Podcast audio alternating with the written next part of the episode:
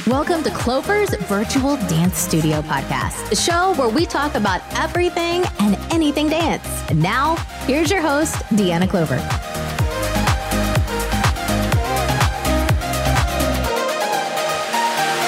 Hello, everyone, and welcome. Thanks for joining me.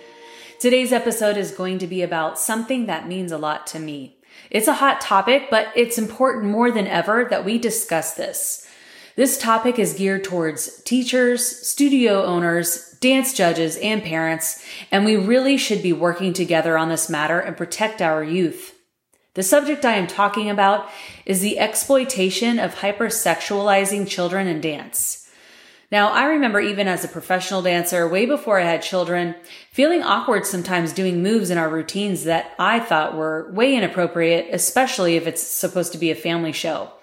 There were even times that some of the costumes I had to wear, I was not comfortable in. There were definitely a couple times in my career where I felt exploited and did not want my parents watching me perform. And again, I was an adult. There was another situation where we were performing at a different location than normal and we were using an office or something to that effect as a dressing room. And someone ended up walking in on us. Well, someone in the room said, Oh, it's not like he hasn't seen someone naked before and just kind of blew it off. And I'm like, really? You know, we're just supposed to be okay with people seeing us with no clothes on, like anybody just walking in. That's why I feel it's important to not push children to change in front of each other like it's no big deal. Now, don't get me wrong, I get it. There are quick changes and sometimes it's hard to have full coverage when changing, but we must try and we must respect that child for their privacy. I really hate thinking back to one instance in particular where we were being fitted for costumes and we were changing in front of strangers and those of the opposite sex. And it was supposed to be just okay because that's our industry. As a teacher, it is important to take a look at lyrics as well and even research the meanings of these lyrics, especially if they're unclear on what they're talking about. I know sometimes I overthink things. Is this a hidden message? Uh, but you know, especially back in the day, it wasn't easy to find lyrics. But today there is no excuse. You can find all the lyrics you want. So if you know there is a bad word or lyrics that are just not appropriate, uh, yeah, don't be playing that song in class.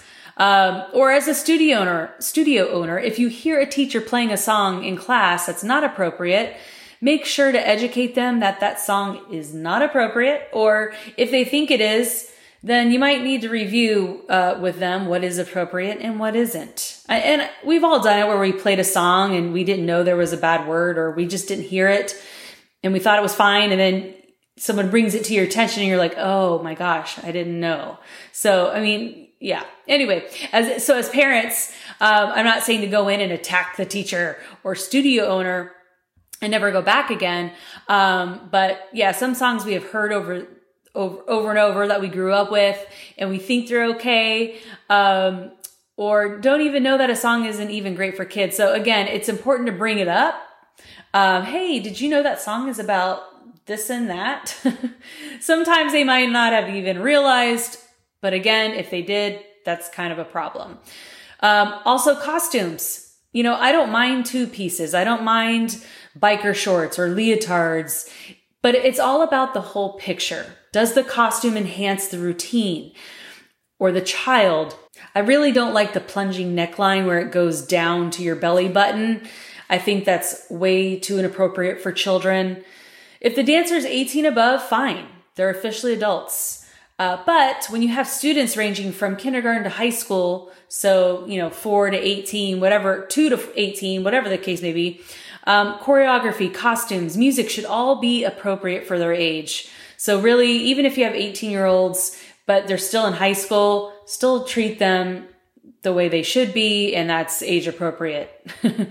um, anyway, things that you can do to protect your students are monitoring teacher social media.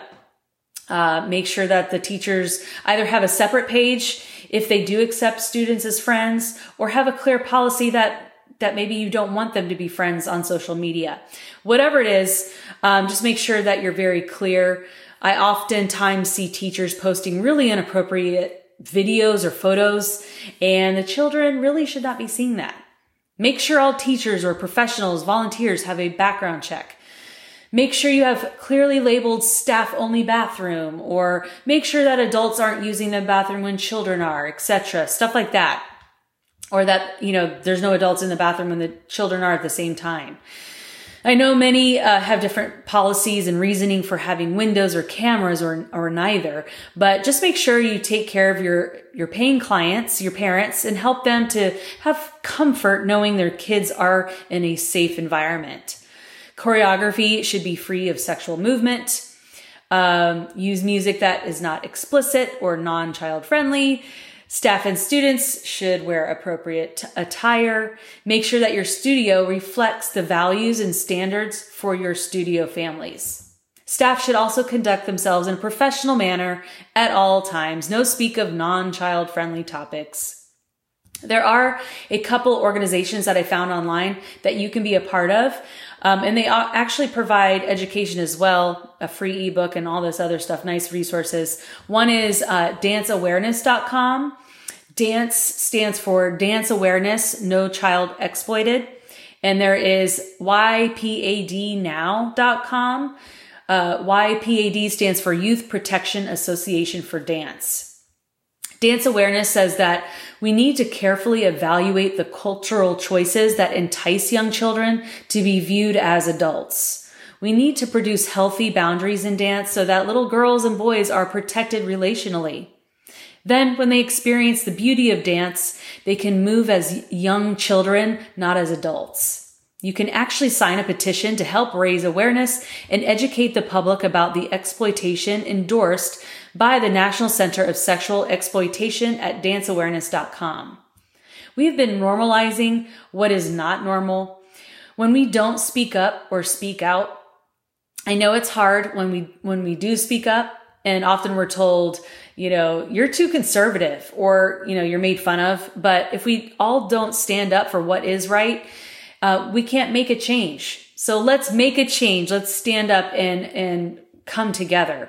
We shouldn't be stripping children from their youth. We need to stop grooming them. You know, I remember students coming back from a competition convention and they had so much fun and they wanted to show me all the new routines and moves they learned. And um, one routine they learned in one of their classes. Well, it was a heels class. And it wasn't a character heels class that you would wear, you know, uh, character heels that you would wear in a jazz class. These were heels meant to be sexy. And again, this is a studio where there are kids aging from 2 to 18.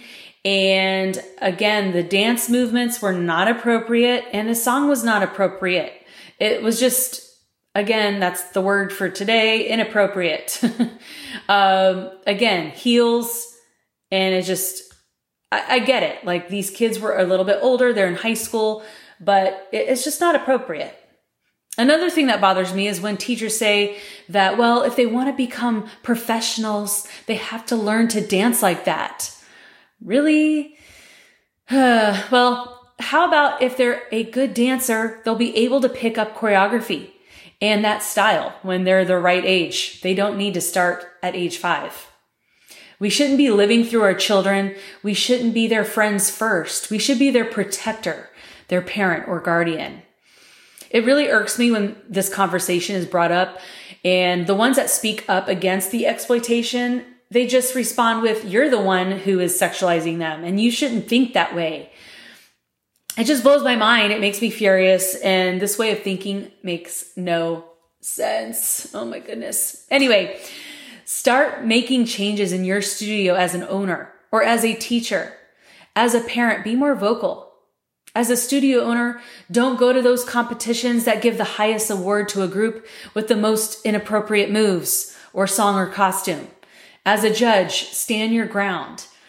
I understand that you don't want to penalize the children for working hard when it's the teacher's fault. I get that. But they don't need to win the overall award.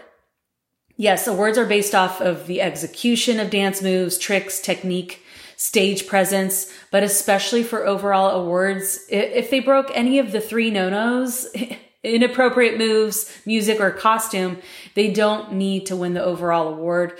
And make notes to the owner or choreo- choreographer so they understand why. I mean, think of it as a as a sport. You know, if you jump the gun at a in a running competition, you're just out, even though you know you're a great runner. So the same thing with dance. If it, if something's inappropriate, we need to stand our ground.